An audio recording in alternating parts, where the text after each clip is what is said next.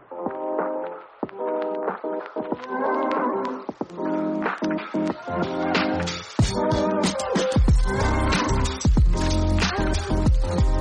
don't know what stacked marketer is, it was in, but it was in one, and I, I put it in here as one of my cold opens. I thought it was super relevant to what we're talking about in this episode. But there was actually a stacked marketer segment where it talked about I think like the headline was when do you hire? And like like going from like solo person to an agency. Like when when is it the right time to hire and how do you how do you determine like that? And when I was reading it, I was like, this is perfect. This is literally what we do and the reason why we do it. And it doesn't just go for internal team members, but also actual contractors as well. I've said this all before. Fortunately, because I didn't actually save the stacked marketer article on when this was. fortunately, I did like write down what they said. Oh, okay, okay, okay. Which seems stupid because like it would have been faster if I just linked the article. but okay, so step one was try doing the task yourself first. And this is like what I hit on all the time. Everybody says that they want to hire like someone to run Facebook ads for them when they're starting a Facebook ads agency, which is the dumbest thing in the entire world. Because for I, I've always said this, like if you want to run Facebook ads as an agency and you don't have any clients, then you do the Facebook ads. Meta has free Facebook ad certification. I don't know if the I don't know if the certification's free, but the actual courses are free. It's also just weird, man. Like nobody's out here like, all right, I'm going to go start a doctor business, but I'm not a doctor. You know, like well, people with money are, but okay, okay, yeah. No, I don't think many people are starting agencies that are super flush with cash. Yeah, it, it's also weird for me to like, like if you're a college kid and you're like, I'm gonna mow lawns for college money, or not even a college kid, like a high school kid, hmm. but then you're like, I'm not gonna be the one mowing the lawns though. Like, come on, like this is this is the whole thing is a weird, weird. Vibe. So, but anyway, so anyways, um, but they had better logic than I usually have for explaining this because usually when I say you should learn how to do it first and people say why, I just say because it's dumb to do it the other way.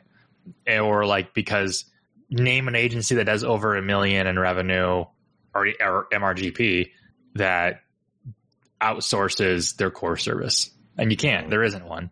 I mean, there's charlatans out there who pretend like they do. Ooh, fun uh, word, charlatan.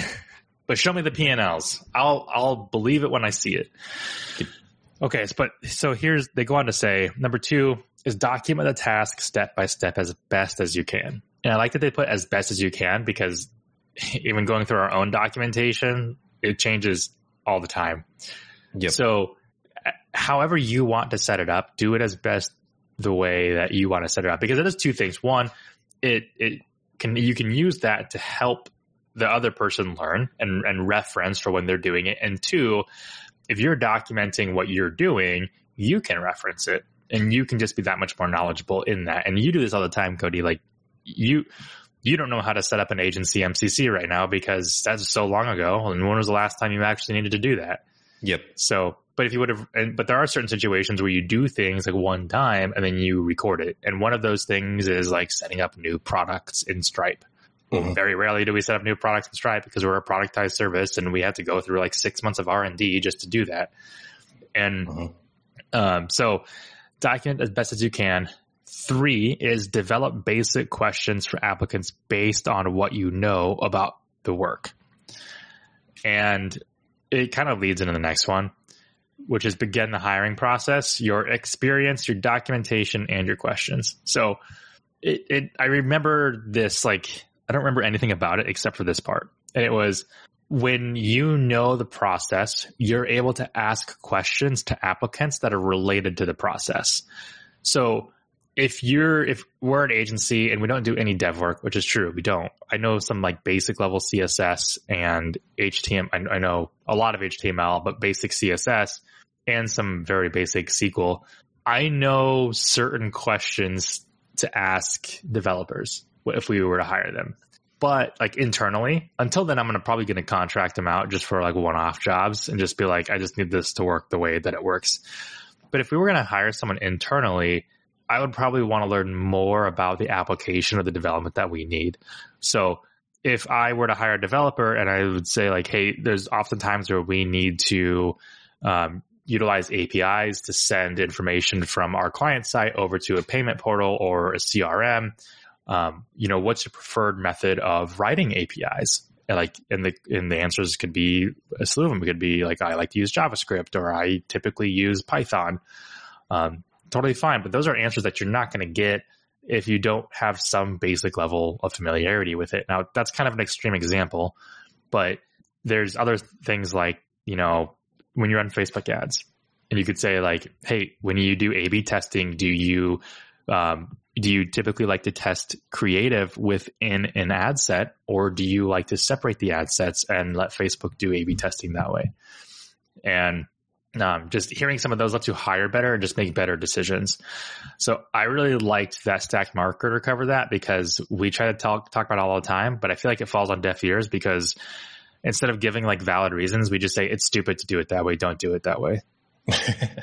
yeah, there's uh I don't know. There's there's two schools of thoughts of thought here where you have the I have to hire for something that I don't know. And I think I we haven't gotten too deep into that realm. No, I can't even say that. Like we outsource our accounting. There's there's a lot that we do outsource, but not really related. It's like you said, the core service offering. Um, anything related to the core service, we're always going to have a very acceptable grasp on it, right? We might have people on the team that know more in detail, um, but if it is pertaining to the core service, then probably one of us is going to be um, pretty well versed in the details of it. Um, and, and, just because, again, if it's completely in a different world, um, it's kind of weird and hard to to do that. And I don't know why you would want to do it. So I was unmuted, man. I missed it. I said that's what she said right after you said it's kind of weird and hard.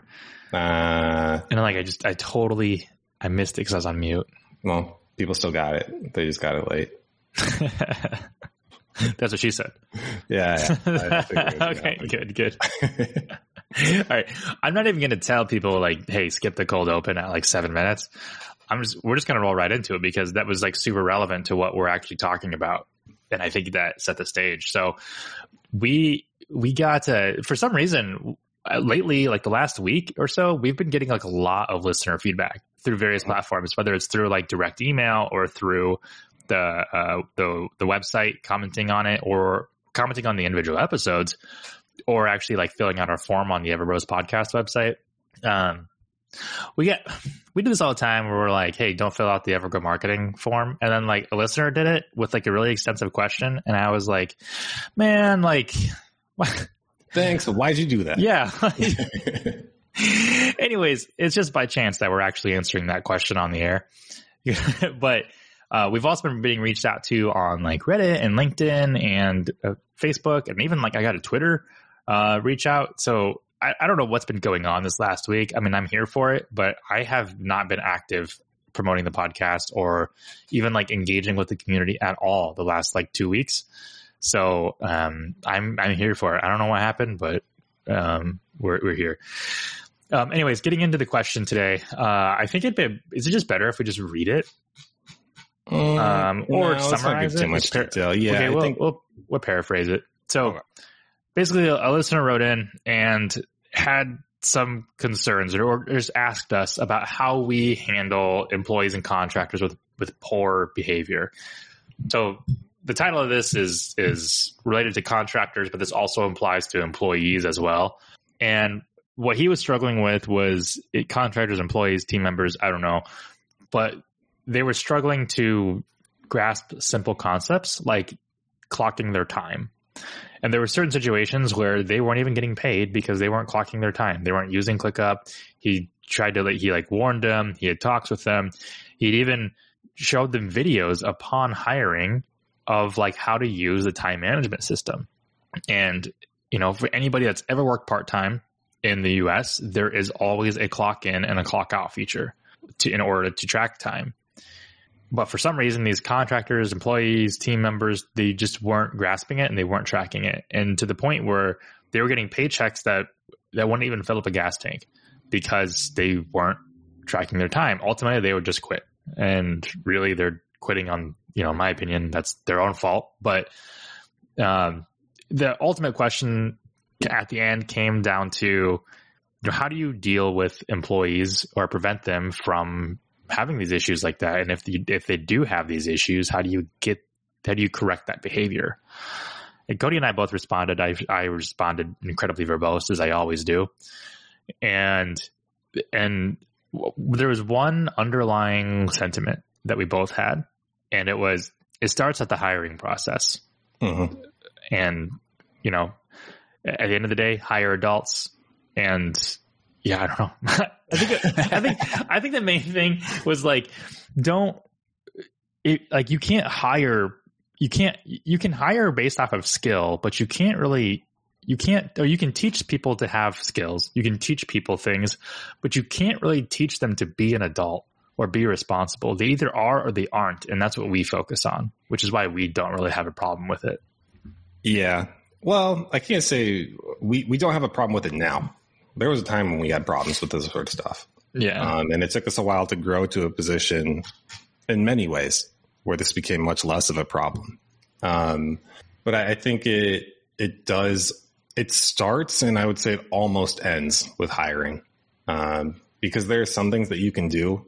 Uh, you, I'm not going to say something. You can do a lot. There's a lot that you can do to nurture people, to um, groom them. I know it's not a great word, but that is the correct word here. Like you groom people for success, and I, I think that's what you have to do with, um, especially in our case where we have nothing but young people who are very talented and skilled, but do not yet have professional experience.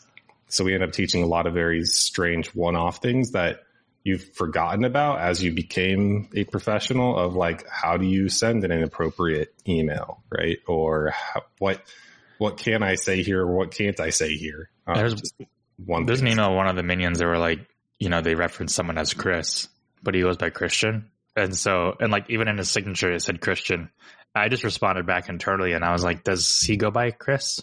Mm-hmm. And basically I wasn't saying, I, I, I, was implying like, Hey, you screwed up here. Mm-hmm. And those are like the one of, one of those like weird things where it's like, it's a behavior thing, but it's also kind of just like a world experience thing. Yeah. And, and those things, like nobody's getting thrown under the bus with that. That's not a, a majorly critical, um, you know, nobody's nothing's blowing up at the agency. That's not an emergency. Um, I, I, do think, uh, I mean, it depends on your agency, but time cards and time tracking and that sort of thing can be. Um, but yeah, I, I think what I, when you brought this up, I started writing down notes of what I thought would be helpful for the people who are in these situations. And the, the reality is that it just comes back to hiring the right people. Um, and then I wrote down notes on how we've gotten to a better place with that because that was not fun getting to a place where we were able to hire the right people or find the right people, it's very hard with remote work because you have the entire world potentially and you have to get the right, you have to get in front of the right applicants for the situation and good people are hard to find period anywhere.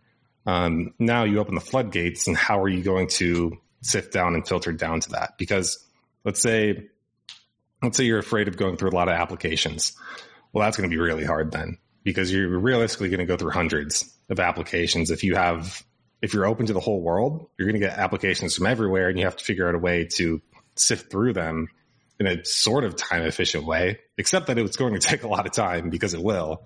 But, um, you know, figure out the ways that are going to be the most time efficient. Um, and even before all that, though, I wrote down, and it's just been true for us, uh, as much as you can, referrals are going to be number one always, right? I mean, if we get, if any of the minions gives us a referral, we're going to give that attention um, because the minions are great. Right? I guess, I guess maybe there's a there's a um, a chicken and egg situation here where if you don't have good minions, then you don't want to listen to their referrals because you, you're looking for the good ones so you can get more good ones. I think the assumption is that like if you started at the hiring process and you started off good, then just by default, people related to the good people you hired are mm-hmm. going to be not related like, you know, familially, but like friends or whatever, then yeah, then that thought process is they're good. But if you if you suck at hiring, then like maybe referrals, maybe, maybe those maybe that's not your bag, man. Yeah. Well, assuming that yeah, assuming that they're good, then you're not going to.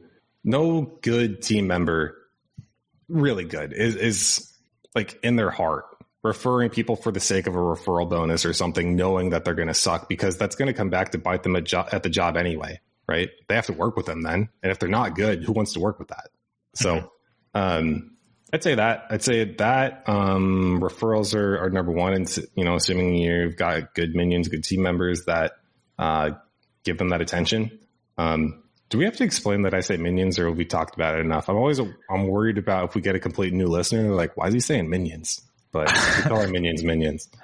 And they like it. it. They want it. Yeah, well, we haven't asked Laura and Angie. Well, we did. We did. did. We? Yeah, yeah, yeah, This was the whole thing. Oh. It was only we had it in the chat, and then I, I brought it up to them. I'm like, "Hey guys, look. Okay, I know, I know we've talked about minions, and it, it's not necessarily the best look. We can be other things. We don't have to be minions." And they're like, "No, we like the minions." I thought okay. this was I thought this was just like Lisa and Eva. No, no. I I made sure to do it a second time once the team dynamic changed a bit, and I was like, maybe we're not minions anymore, and that's okay. They're like, no, we're minions. We want to be the minions. Well, it was funny. It was funny when uh, we hired Laura because it was it was Eva and Lisette was still there at the point, and then Angie, and like I shared that image where it was like it had four minions on it, and they and they all had names above each other.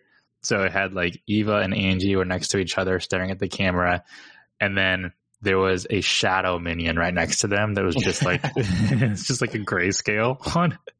And then they had another minion that was walking away but like waving goodbye and like that was Lisa. And I was like Cody was just like some work went into this. Some real effort. Yeah, it was wholesome. Uh, anyway, um, so we've explained minions again. Probably always safe to do that every time. Um, here's something that actually made a big difference for us, and it's that, um, for example, Indeed. Indeed is probably the single biggest job board out there at this point. Um, you do also have, I mean, you've got the niche ones. You have the um, the flex jobs, the dynamite jobs, the ones that are, are you know focused in remote work and I'm not going to say those are bad places, but um, it really doesn't matter where we put it. What I do in the description every time, though, is give instructions in the full job description that tell them to apply directly. And then anybody who doesn't read the full description for the job and, and reads that part, if they don't do that, we don't entertain the application, right? If people are just quick, clicking quick apply on Indeed, we're not even looking at that. The job post didn't say that didn't say that's how you applied. You applied through the website. So um, every now and then I'll do like spot checks on uh, resumes and, and, and stuff through Indeed because sometimes it could be like, like Cody said earlier, did you say in this episode or did I dream it where you said, where you said like, uh, or was it last episode? I can't remember. You said like, uh, every, um, like every good resume gets one mistake every bad resume, even if it has one mistake, it's out. Oh, I think we were talking about before this, but yeah, no, I said, um, oh, if in the, in the prep work before this, yeah, if if they have an outstanding resume with one mistake, that's okay. Like, people are human, people make mistakes. We'll entertain that. Um, if they have a okay resume with a mistake, they're out because it was already know okay resume to begin with, right? Yeah. So like if they have a flawless resume, but they submitted it through link through uh, Indeed, uh, okay, maybe we'll give you an interview. You better, you better knock the interview out of the park. Mm-hmm. Yeah. And I'm not going to say we completely ignore them. We do do spot checks. We're just not like, you know, it, because with Indeed, we're literally getting an application a minute, right? So, um, it, mm-hmm. it's truly a one glance over. And then if something catches our attention, we'll look deeper into it. But, um, yeah, they, they do have to be outstanding in other regards to get you, that. When our first position, you had additional criteria because you had it was the position was for a super account manager, mm-hmm. and it was the the acronym for that is SAM. Mm-hmm. Then you had you know make sure to apply on the website with your resume and cover letter, and the subject line should say, "My name is not Sam, but I would like to be the Sam." Unless your name was Sam. Unless your name was Sam, and then you had a different set of instructions. You said, "My name is Sam, and I would also like to be the Sam." Yeah. And then if they didn't, if they had the wrong subject line, it was like, "Oh, in the trash." Can't read instructions. I'd still look at it, but yeah, for the most part, I mean, I've that's that's part of the learning process too. As I've gotten more, there's like only so much fun that you can do when you're a fun company before it can be perceived as unprofessional. So, um, that's why I really transitioned over to this one of make sure that people read the full job description because if they don't, I just saw this on Reddit um, the other day. It was um, I can't remember what I think it was. It was two actors that had written the script for a movie and they submitted it to different um, studios, and they they included a um, like I don't even want to say it. They included a scene that shouldn't have been in there that was not like the rest of the script. and uh, what was the scene? I'm not, I'm not, I'm not no, what? I'm not. But somebody somebody will comment and they'll they'll say. Um, but a lot of people didn't read it. But then I think it was um, Harvey Weinstein, right? Oh, Weinstein, the, the one guy. He he read it and actually said, I like the script ex- for everything except for this one part. And he was the only guy who actually read the entire script. And that's how they knew. That's unfortunate. It's unfortunate that that guy caught it. Right? Yeah. Yeah. That's like, that's like, you know, everybody failing your morality check except Hitler. you know? That's like, that's, that's like, that's like doing like a random morality check and be like, oh yeah, like, you know, people will catch on this and everybody approves it. And Hitler's like, hmm, this is bad. yeah. Yeah. So, um, I, once we switched over to that, I, um, really started to help things out a lot. So we were able to filter through resumes a lot more easily and more cleanly. Um, then those other things that you you just said you brought up, um, I'd written those down too. The look if people have outstanding resumes and they make one mistake, that's fine. Um, if they're mediocre resumes with one mistake, uh, they're out. Um, and the the problem, their ultimate reality is that when people are applying for jobs, they're at their best selves, or they should be. And you should assume that. So whatever mistakes and issues that they're having with the application process, you should expect it to be worse after they get the job. So mm-hmm. if there are bad things with their application, it's going to be worse most likely once they're actually working for you. So you should be very stringent, very uh, strict with the application part. Um, and we we try to balance drawing out. We don't draw out the interview process for the sake of drawing it out, but we we do a two step interview usually, um, just for time efficiency and to also give other people time to get acclimated to us. So I think Jake has said before we do like a vibe check, which really it's like 15 minutes to half an hour sometimes max, and it's just making sure do you have a pulse, do you have a computer, um, can you speak the language we need you to speak? Very simple things like that, um, where we really it's just checking the boxes. Well, it's a, it's then, a two it's a two road vibe check too. Yeah, because like I might show up to the interview like this, you know, mm-hmm. like, and is that is that okay with you? Are you as an applicant?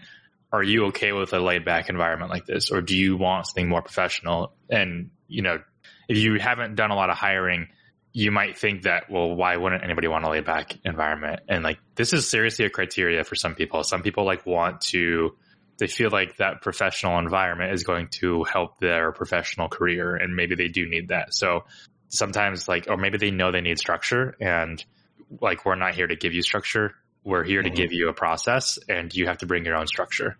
Yep. Yeah. So then the second one, assuming that we're both in good places, we go into more detail and, and that's where we will really have a, start having the honest, honest and transparent conversations of here's how we operate and the things that we believe and work with. And like Jake said, one of the, it comes up every single time. We say it all the time, even now, but especially during the interview processes, we say we hire adults. Um, and really it comes down to our management styles. We, we don't, I'll just say it for myself because it's easier to to not put words in Jake's mouth in case he wants to fight me. Um, I do not we, okay, we both, we both don't breathe down necks and micromanage, but I especially, uh, just speaking for myself, do not crack down on people ever. It's not my style. And if as a, I'm not saying you're not. You're like looking, hold on, hold on. No, no, like, no, no, do, do, I do that? No, no, no. I, I, I know you're not directing any of this at me because when you're like, I do not crack down on people. I'm like, Cody, you're the only person in this company that cracks down on people. and it's so like when you say that, I'm like, you liar. you, you don't micromanage, but you do crack down. Okay, what's crackdown mean? Let's let's crack some... crackdown. Crackdown is like in my head. That's like coming down on somebody for screwing up. Okay, or repeatedly screwing up. I am. That's you. That's all you. That. Yeah, I'm the. I'm. I am a Machiavellian at heart, and I my nature is if I'm mad, uh, I'm I have to maintain the good cop look, and I'd be like, I'm pissed. Cody, handle this. Mm. it's only only because I think Cody is better at this thing. I'm like I have I think I have too big of a heart. And I think Cody said that too, like I'm a giver. And so when I have to when I have to take away, it like it just kind of messes with me emotionally and that's a fault on my own. I, I don't like being the bad guy, but every now and then it's kind of like I don't really have another option. And when I and it, we we've said this before, like when Cody's upset, like yeah, you broke a rule, you screwed up when I'm upset, there's a big problem. Mm-hmm. Yeah. You need givers. You need givers. Everybody needs a giver in their life. That's important.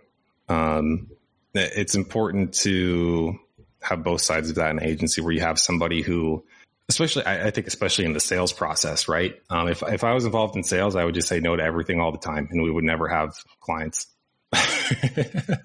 but Jake is much more willing to, and they're they're totally reasonable when he comes back to me. He's like, "Yeah, I said that we'd be willing to do this. I know it's not going to be a great time, but it was a sticking point for them." I'm like, "Okay, yeah, I can see that's a reasonable concession, right?" Laura, Laura and I joke sometimes. We're like, we're like, because so I'm going to Jamaica in a couple days. I'll be there um, for like a week, and Cody has to. uh He's got to. um You're you're the client guy now. Like when client if clients have something they need, they got to talk to you. And then so Lauren's like, "What is he going to do about like sales inquiries?" I'm like, "Well, typically what he does when I'm on vacation, he's just he just emails them because we both get the form fill." And he goes, "Hey, like our sales guy isn't like on or isn't here this week, but he'll give you a call back whenever you get a chance." I'm like, "I don't want Cody talking to these guys." Because if like a new prospect calls and they're like, yeah, so I was looking at getting some marketing for the spring. Cody just be like, well, you're too late. So, yeah, basically. like, wait, you don't want like you don't want my money? No, don't need it. I'm fine. Yeah, thanks though. so like, I'm just like over there melting. Like, what are you doing? You're crippling us. uh, that's the best. It is the better way to handle it at this size too. Is just be like, look, um, eh, you know, Jake's out. He'll be back. He's the guy you want to talk to for this. Um, it's better off if you wait because you don't want to talk to me. um, okay, okay, but cracking down. I do. I am the guy who does it, um, but I never like. I don't yell, and I'm not the guy who's like. I said this in the email response uh, for the guy who asked about this. I said, I am not the guy who's mad. I'm just disappointed. Right? Which is which is worse. it's like, worse for the right people. Here's the thing, like like if you had a dad that loved you and and you loved him back, uh, and he said, I'm not mad, I'm just disappointed, that is soul crushing. Mm-hmm. A dad that's mad at you, that's like, okay, whatever, like you'll get over it. Mm-hmm. But one who's disappointed in you, like you're like, how do I make it right? Yeah. Tell me, dad. and then you're like, like if your dad was like, "I'm disappointed in you," you'd just be like, "Great, I'm feeling mutual." so I've learned two things that work well for me with this, with this strategy, knowing that because I, I tell people we do three strikes for the things that matter, right? We have the one, the first talk, and we have the second talk. And if we have to have a second talk, then I, I make sure to say these exact words, which are, if this happens again, you're fired, right? I don't like saying it, but you have to be explicit about it and make sure that they know. So, but leading up to that, the first talk is what I much prefer to have because it's never fun to say if this happens again, you're fired. And that's that I'll do two tactics that I really like. One is is sharing your perception is what I call it, and I learned it from an old boss of mine too, which is you you don't just immediately say, "Hey, you messed up, and this is how and why." You say, "Hey, this is my perception of what's happening here." And I want to give you every opportunity to tell me that it's wrong or incorrect or that what I'm perceiving is not the way that it actually is. Right. So I'm perceiving that you're not tracking your time as we need it to be tracked because we're not seeing things get done. So my perception is that the work just isn't getting done at all. Right. And I could be wrong. Maybe you're doing the work and maybe you're just not tracking the time and, and we're seeing that. So tell me what's actually going on here because this is the perception that I'm having. Dude, I had no idea. This is, this is like gold. Like I didn't even know you did this. I, how did you learn this? um, Mark told me once that that's how he did it, and he said it's a. I think how did he learn Midwest. it? Midwest. I don't know. I could ask him. It's a very Midwest thing, though. I think because yeah. it's in the Midwest. You don't want to be confrontational ever, really, for the most part. It's not a good like yeah, but this had, is like not, this is not like avoiding confrontation. This is like being a ninja. This is like being a like an emotional ninja of like because you're you're you're avoiding confrontation, but at the same time like finding out information and mm. Expressing your frustration. Yeah, yeah. I mean, you're giving the the opportunity without being aggressive to to be corrected. That way, you don't have to release all those feelings of like, look, I I could totally be wrong here, and I want to be and this is just what I'm I'm seeing and I know I don't have the full story. So give me the rest of it so I know what's going on.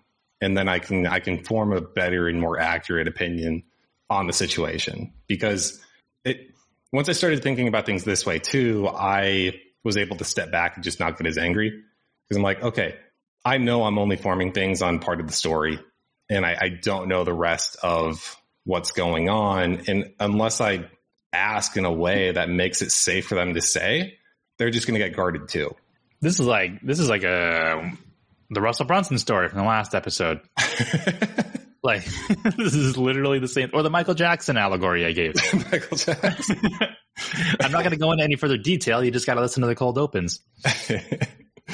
so that's one. Um, it's helped me out a lot, but I, I think that this is one I, as far as getting the the minion to understand our our position and perspective our, our position that we're in um, is to flip the situation because I really I've said before I don't like I don't like being a boss. I didn't want to be a boss. This I, I find no joy in this. It was just the only way that I could live the life that I wanted. So I go in there and I say, "Give me a name. Give me somebody's name. I mean, this is the new minion that we have." Like uh, um, Schmangy. Schmangy. Perfect. I'm just kidding. I hope you listen to this and think so, that like I have anything. so I say, Schmangy, here's the deal.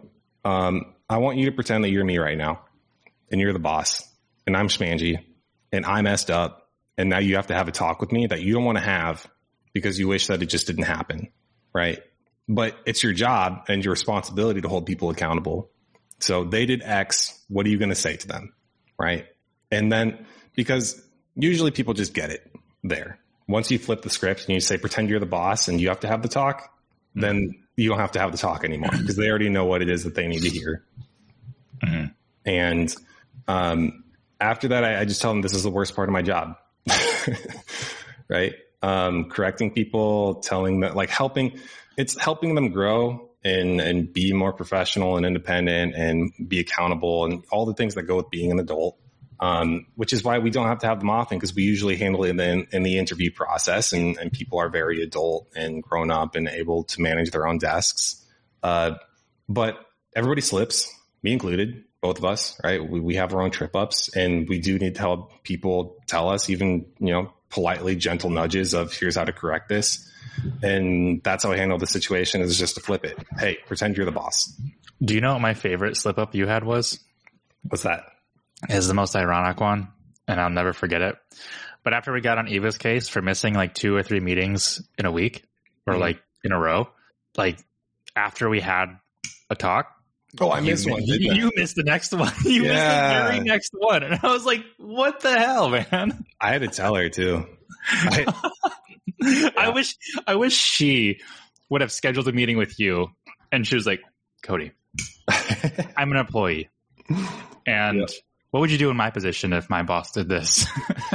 yeah, and that's that's the time too where I was like, Hey Eva, we gotta talk and I have to apologize to you because I'm that's the other thing is I, I'm not one of those I'm not really a boss who likes to believe that they're exception just because they're the boss. Um, right? If you're going to have expectations of other people, you should have those same expectations of yourself, if not higher ones for yourself. Um, so when you do those things, you have to handle those appropriately. I, I did. I was like, Hey, we got to talk and I got to apologize to you because I'm not, I'm not the exception just because I am in charge. Right. Um, it's just as rude and if not worse for me to do that sort of thing to you. And so I think, and one thing to make clear too is like these stipulations and these discussions don't have to last forever. Like you said, if, if this happens again, you know, you're fired. Like okay, if it happens again in an understandable amount of time, but like if enough time passes, I feel like people's slates should be wiped clean. If, or at least, you know, not clean, but like, you know, not like at that same stage. And I think we've had team members that struggled with this too, because they did something like nine months ago and had like a perfect record. Yeah. And then all of a sudden like slipped again. Like it happens.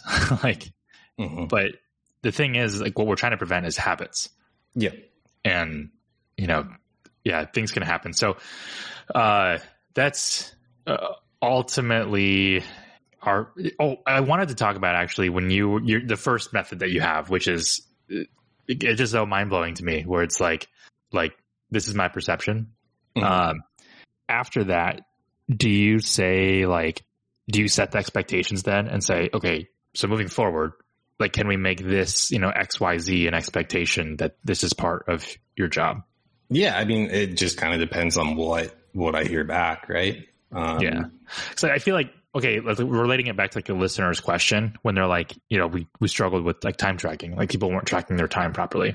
And we've talked about why time tracking is so important. There's it's important for two reasons. One is because if you're paying people hourly you need to know how much they worked. And two if you do a productized service or even if you bill by the hour you need to know how much time is being spent on certain client projects or else you're not going to know how to bill or price your services correctly. So time tracking is important no matter what you do. And if like you have to have this discussion and say, this is my perception. My perception is like you're not tracking your time because you don't find it of value. Maybe like you don't like my perception is like maybe like you're not tracking your time because you think that maybe I'm doing this wrong. Maybe I'm not supposed to say like you or something, you know, like in therapy. Um, where they're like, or people are arguing like, oh, don't say you, say I feel. I feel like you're screwing up. like my perception is that like I feel like maybe you don't understand why you have to track your time, and you know the reason why we have to do this is because X Y Z, and you know so so tell me what you you know why you aren't tracking your time. And if they give you some kind of valid reason like um or not valid reason but they give you some excuse as to like oh like i forget like there's other things you can do especially with clickup like you like you can hit play you can you can start and stop the timer mm-hmm. if you mm-hmm. forget to do it which i do all the time you can go back and edit the time in mm-hmm. which is why i'm not strict about like time because it's like I just need to know that like minutes and hours are being associated to a job. I don't need to know when those took place. Right. You don't have to actually have them happen yeah. right as they're happening. They can go and, back and, and if I needed to know that, we would get an actual clock in, clock out software where you can't adjust the time. You have to go through a manager because if I if if you were having people track time literally for the sake of tracking time, what's stopping them from just going and saying, I worked eight hours on this day. and that's mm-hmm. it. And like and like doing that on Fridays. Nothing. Nothing is stopping them. So for me, for us, it's literally just to know that time is being associated to client projects so we can price accordingly. And you know, you give them options of like, hey, this is how you do it. Again, like, okay, you you squash their objections. Well, I always forget to hit the the the start button on my timer. Okay, well then go back and add in how much you think you worked on that. Mm-hmm. Like, it's not that hard. And then at the end of it, I'm saying, okay, so this is the expectation. Then. Like, I need you to track your time like I'm not upset, but like I'm glad you were able to clarify your side of things. I need to clarify my side of things. You need to track your time. Yeah. And then that's when, if it happens again, you go into that second call and you say, we talked about this. If this happens again, you're fired. Right. Yeah. I think it, this is really hard because I, I feel like there's two paths you can go down when it comes to hiring people. and there's the one that everybody says, and there's the thing that people often do. And the thing is to always hire smart people and go after people who are smarter than yourself. I agree with that, and I think it's smart. Um, now, when you're starting out, nobody's smarter than you skill wise because you're the one starting everything, unless you're attempting to do the thing where you outsource skills you don't know how to do.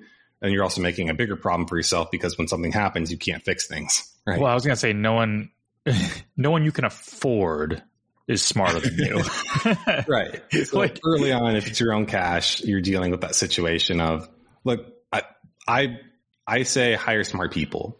Now, they're not going to be smarter than you when it comes to skills because you can't afford them yet. But you can still hire very talented and bright people.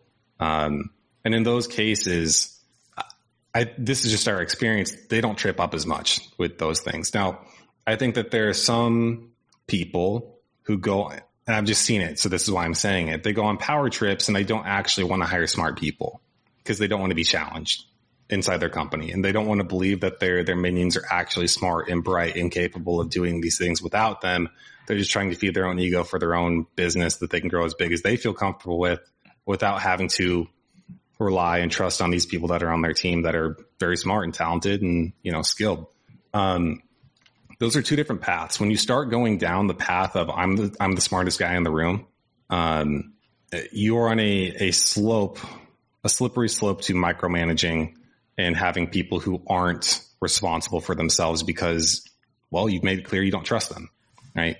I'll I'll say this: if you think that you are, or if you want to maintain the image that you're the smartest guy in the room, read How to Win Friends and Influence People.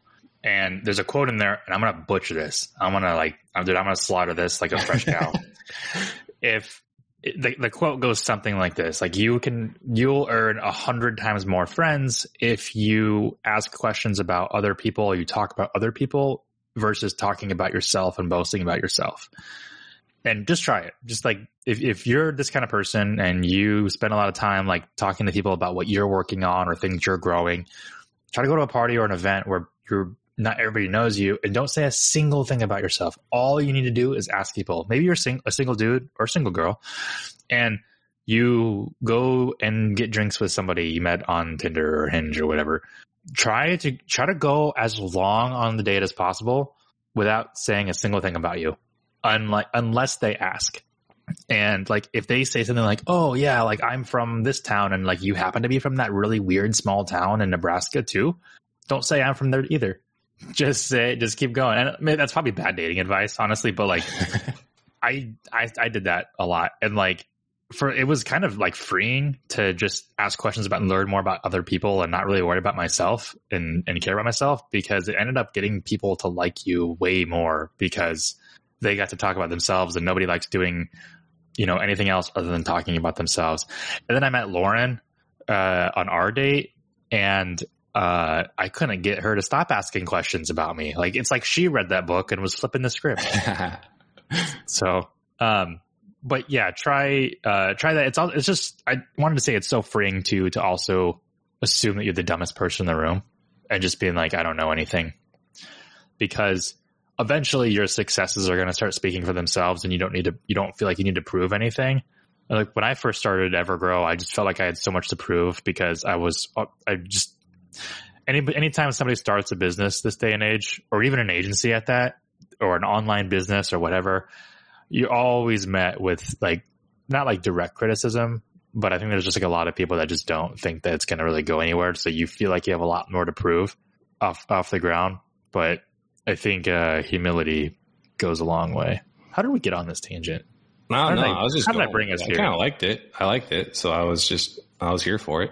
Yeah, I feel like I brought us here, and I have a problem with doing that. I mean, um, I went with you. I didn't stop you. I kept going. So, did, uh, well, to answer the listener's question specifically, because it was about time tracking, how to keep with time track. Um, I went on this whole tangent. I was it wasn't even about like how to hire the right people. It was this whole tangent on like how we deal with time tracking. And you know, the short answer is like we just don't really care that much, honestly. Like we do care for like the part timers and contractors because we pay them by the hour. Like they they they have to track their time in order for us to pay them. But in a lot of situations, if like 13 hour out of 15 hours is tracked, we'll still pay for 15. Which be like, hey, you know, track 15. Or like there's been situations where like five hours were tracked. Like they did a terrible job time tracking that week, still pay for 15 or whatever they're scheduled for. If it becomes a problem, that's when we have that discussion. And, but if it, if they're only tracking five hours a week and all the work is getting done, then like it's less of a discussion because I'm still like, well, the work's getting done. But at the same time, I feel like there's time not being associated with the projects. And that way I can't like, are we spend, are we spending too much time on things? Um, and but if they're tracking more time, that's when it's a problem because now we're legally obligated to pay them. And and uh, if they're like, if Eva tracks 17 hours, we got to pay 17 hours. Mm-hmm. And uh, that's when like you come back and say you can't you can't do that unless you let us know ahead of time. So yeah, I wrote down a couple more things because you asked um like how do you handle when people talk back about their perceptions and I I don't have a, a direct answer because I, I just listen to them, right? Like, I, I don't know. I don't know what they're going to say. So I can't have a predetermined response. Um, I think there's a, there's a difference between, um, like you said, if, if it's something as simple as, oh, I just didn't do it, then, then the conversation becomes, well, um, we do that here and I need you to do it here. And this is why. Um, and unfortunately, this is one of those things where like I'm not going to help you because this was made clear at the beginning. So you just got to figure it out. Um, so that's what I'm telling you, you need to do now is figure it out. And I hope we don't have this talk again. Right. That's not a fun talk, but that's one way that it goes. The other is, you know, it's more complicated and we kind of got to figure out a solution that's unique to them. I don't have an example, but, um, you know, if it's something as simple as, yeah, they're like, look, I've been trying really hard, but I just keep forgetting. And I'm like, okay, well, what, what have you done to keep yourself from forgetting? Have you just made something as simple as like a, a calendar reminder that says, Hey, enter your time, right? Mm. Because if you haven't done that, just go do that. That's, that's a pretty straightforward I've got really bad ADD and I've said this before. I've talked to Marcus about this too, because he, he was diagnosed with ADD, except he's in Scotland. So when you get diagnosed with ADD, you get put on like a 10 year wait list to get medication. When the US, where it's a good old privatized system, you get your medication in two weeks. Um, anyways, uh, that's a hot take. You'll be like, Whoa. I was just like, ah, let it go. Let it go. Let him do it. Let's not talk about how it takes nine months to get into the hospital here. Yeah, that's fine. it's better than six years in the other countries. People are like, how do these guys work together? How do they? I had, I had a, a, like one of my best friends in high school was communist, and in high school I was uh, a registered Republican. Mm. So like, figure out how that dynamic worked. oh, and I was Christian, and she is atheist. So like, people want to believe just, that you can't do that anymore. Is total polar opposite. Yeah, when we're still friends to this day. Um, obviously, you know, not close because we don't live next to each other or anything, but um, not registered Republican anymore. still a Christian though. Um, okay, so uh, I do this. So I have a list, and every single day I write down like the account that I have to work on and then the task underneath that. So some accounts like um, this client anointed, they have one task under it. Um, uh, this other client, they have four tasks under them. And then as I work through them, I cross them out.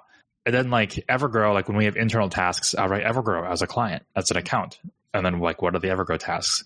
And then my own life, it's called personal. That's an account. So personal account. And then like, what do I have to do? So like this morning when I woke up, the first thing I did was, um, finances, like my personal finances, cause I do them on the 10th and 25th of every month. Today's the 10th. So, um, I work through that and then I, there's going to be ones I don't cross out eh, because I didn't get to them. The next day, I rewrite out the ones that weren't crossed out. I don't work from the same list. Start over and and because as soon as you write things down, this, this is a, a, training tool. Like if you write down notes, you're like what is it like six times more likely to remember something? Or I can't remember the number. I'm probably off. That sounds but, smart. but uh, rewrite it down. Yeah, you're gonna go through a lot of paper. This notebook is a dollar, so like, I mean, you you can you can get it's this one that you get at Walmart. It's a little ah um, yeah yeah yeah. So they're a dollar. So just I just go through paper like crazy, and I just rewrite my tasks. And like this is borderline. I guess like some people are saying this is borderline OCD. I have to do this. I'm gonna forget. I have the worst memory in the world. I will botch movie quotes from movies I watched 30 minutes ago. And like Cody will remember things from books he read 30 years ago. so I, I don't know how people do that, but um, I've read somewhere that people who have like very forgetful memory are also like tend to be highly intelligent. And I don't know if that's true, but it makes me feel better. it helps me sleep at night. I had uh, I had one more, and that was it. We can call it good. And it was just um, when it comes to hiring good people and retaining them, helping them grow, et cetera, et cetera. I think it's important to remember that your first team members, your first minions are different. And um, you don't get to just treat them like, I don't know, somebody on the outside that you just ship stuff off to and, uh, you know, grill them when they don't get it done. You genuinely have to care about their lives and you should because they have such a major impact on your business. Um, when you're tiny, there's no hiding. There's no not doing things. Like everything that everybody does is important and everything is important and, and it's valuable and it should be respected. Um, and I think that that also means that you need to respect those people on your team and appreciate them and genuinely care about them as opposed to just say, yes, I outsource this to this place. And it's an indirect thing. I think that by not doing it, you're not going to have this um, very simple cause and effect. But I have seen businesses and people do that where they just, you can tell that they're completely in it for themselves and they don't care about other people. And it doesn't take long for that to collapse and fall apart.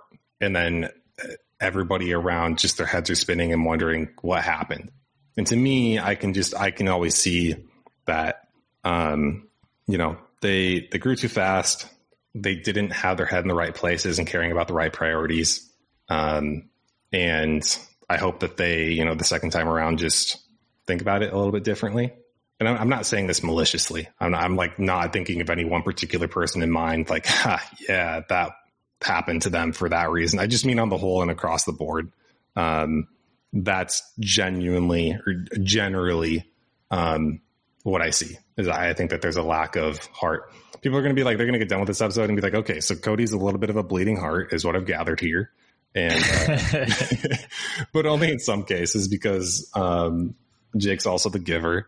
It's a it's a strange dynamic. Um, I'll crack down when I have to, but I I I have high empathy, um, but a, a, generally lower willingness to help people. Um, when it comes to spending time with them to help them come up with their own solutions. I give them the benefit of the doubt, but I expect them to figure it out themselves. Cody, uh, you are um, you you say this all the time. Like someone says, like, "Oh, like my dad died," and you're just like, "It sucks."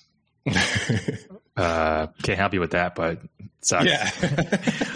Where like me, someone says my dad died, and like um, how do I explain this? I have very high empathy and certain, I have high, what is it? Like sympathy is like you haven't specifically gone through that, but empathy is like you have gone through that and you empathize with somebody. I think empathy, is that the opposite? I think empathy is the other one. I get them switched around. I get them switched around. Here, let's look it up right now. Uh, empathy definition. Let's just see what this says. The ability to understand and share the feelings of another. Okay, that doesn't help. Versus yeah, sympathy. What's sympathy? Okay, so empathy is shown in how much compassion understanding we can give to another. Sympathy is more of a feeling of pity on another.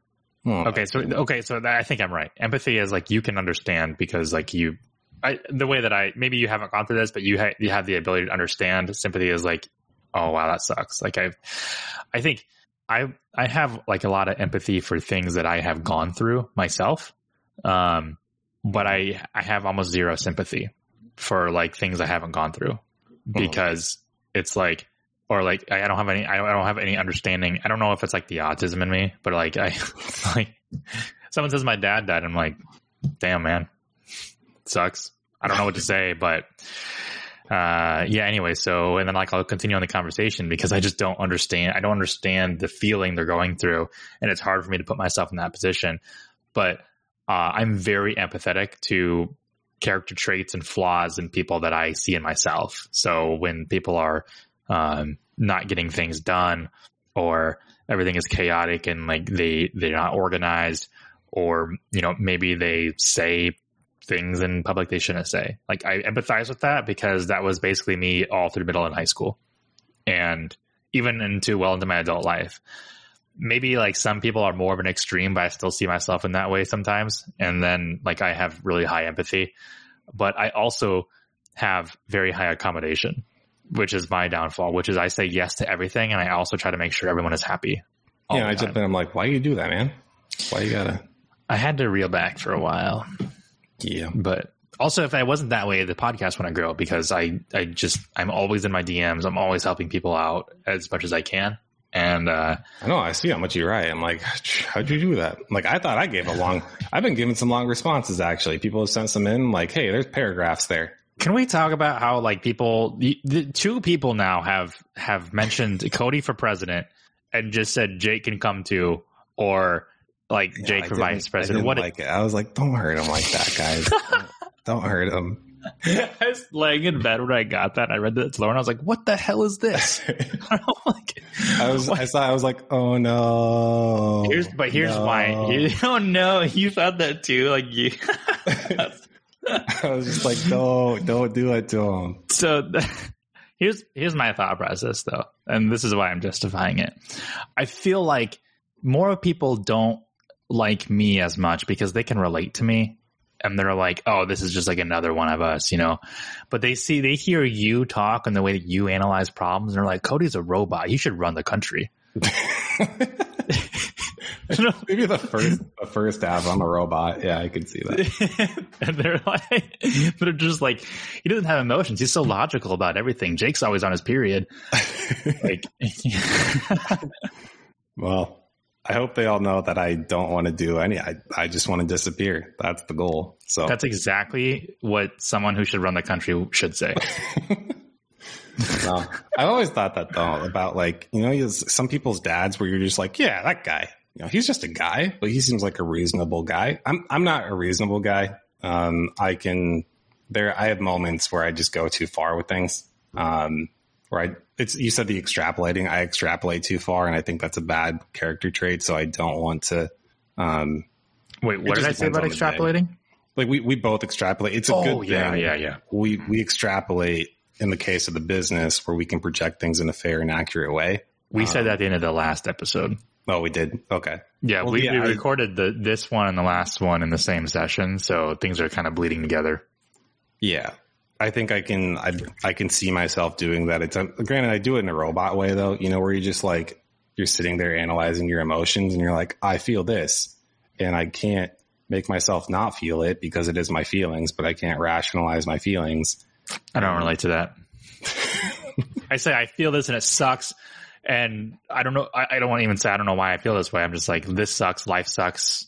and then like like I don't know Lauren will she'll make I don't know I can't even think of an example.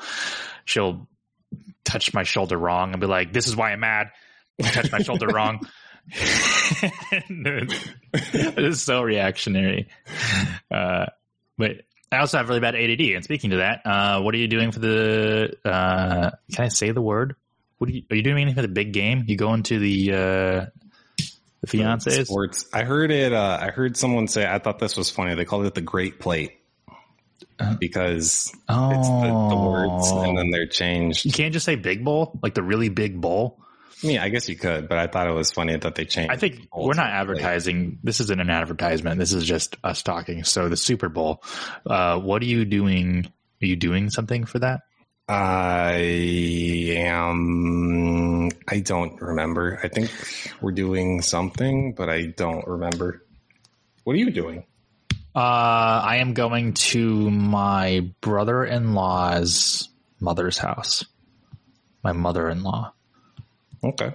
So let me break this out to you. because every time you say brother-in-law, and that can mean a ton of different things. It's my Yeah. sister's husband, Mhm. his mom. You got Go good there. food? There's always great food. It, oh my god, there's so there's so much food there.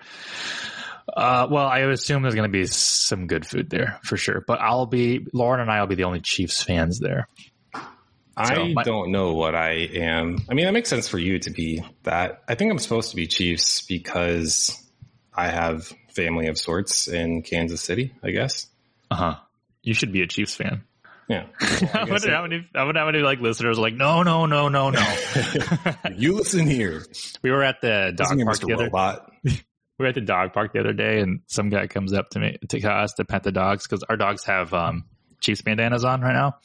Oh. He's like, "Oh my god, I love your dogs; they're so cute." He goes, "I'm rooting for the Chiefs too." He's like, "Well, I'm rooting for Taylor Swift." And uh, because she's all hot news now, but I thought that was funny. Like, even if you're not into football and you're just into Taylor Swift, like that's who you're rooting for. But Yeah. no, for the listener, I'm from like, I'm not from, but I the first big city I moved to from my my town in Iowa that I grew up in was Kansas City. So uh, I was by default a Chiefs fan. I'm in Minneapolis now, so I'm supposed to be a Vikings fan, but I'm just not. I just couldn't. I couldn't detract the Couldn't do it. No. So, Yeah, I get that. but my family uh, are 49ers fans, and I was a 49ers fan growing up uh, because there, we have no allegiance in Iowa. So my entire family is rooting for the 49ers, and then I am rooting for the Chiefs. But it's Do we have any it's professional sports in Iowa? Do we have any No. professional sports teams? um, cow tipping. I'm just kidding. Back in uh, like 2010, we had a professional paintball team. Uh, okay. which doesn't really count as a professional sport. If any of my paintball teammates listen to this, they're gonna be irate. But uh, yeah, we had um, well, plus they were called Omaha Vicious, so they're actually a Nebraska team, but they practiced in Iowa. So well, that's just misleading. yeah, we do have the Iowa Cubs, which is like a semi-pro feeder baseball team. Yeah, it's a For semi-pro though, right? Not The pro. Chicago team. Yeah, there there is no pro that I'm a. Well, oh, uh, I think we do have a pro arena football team called the Iowa Barnstormers, Interesting. but that's. I wonder. We should have pro curling. I think curling's cool. Would you do curling? uh no You wouldn't do it just for funsies. no because that's like bags. You know, like I play Well, bags when I'm drinking, but like I would never want to be a professional bags player. It's just not like that. Doesn't sound fun. Or darts, you know. I'm not saying pro. Just would you do it? Would you play- Probably. I mean, it's it's just it like play, it's you play it's curling? Do you do curling? I don't know. What I, you, I don't know what you do, but it's just like uh, what it's life size shuffleboard. yeah, I. Yeah, I mean that would, shuffleboard's way fun. It's more fun with Yeah. beer, but uh, yeah, I would do that. Mm-hmm. I'd do it. No. Yeah, otherwise Iowa doesn't have um, any professional sports. Nope. Well, Well, everybody, thanks for listening. If you made it this far, awesome. But uh, anyways, I guess we'll see you in the next one. see you.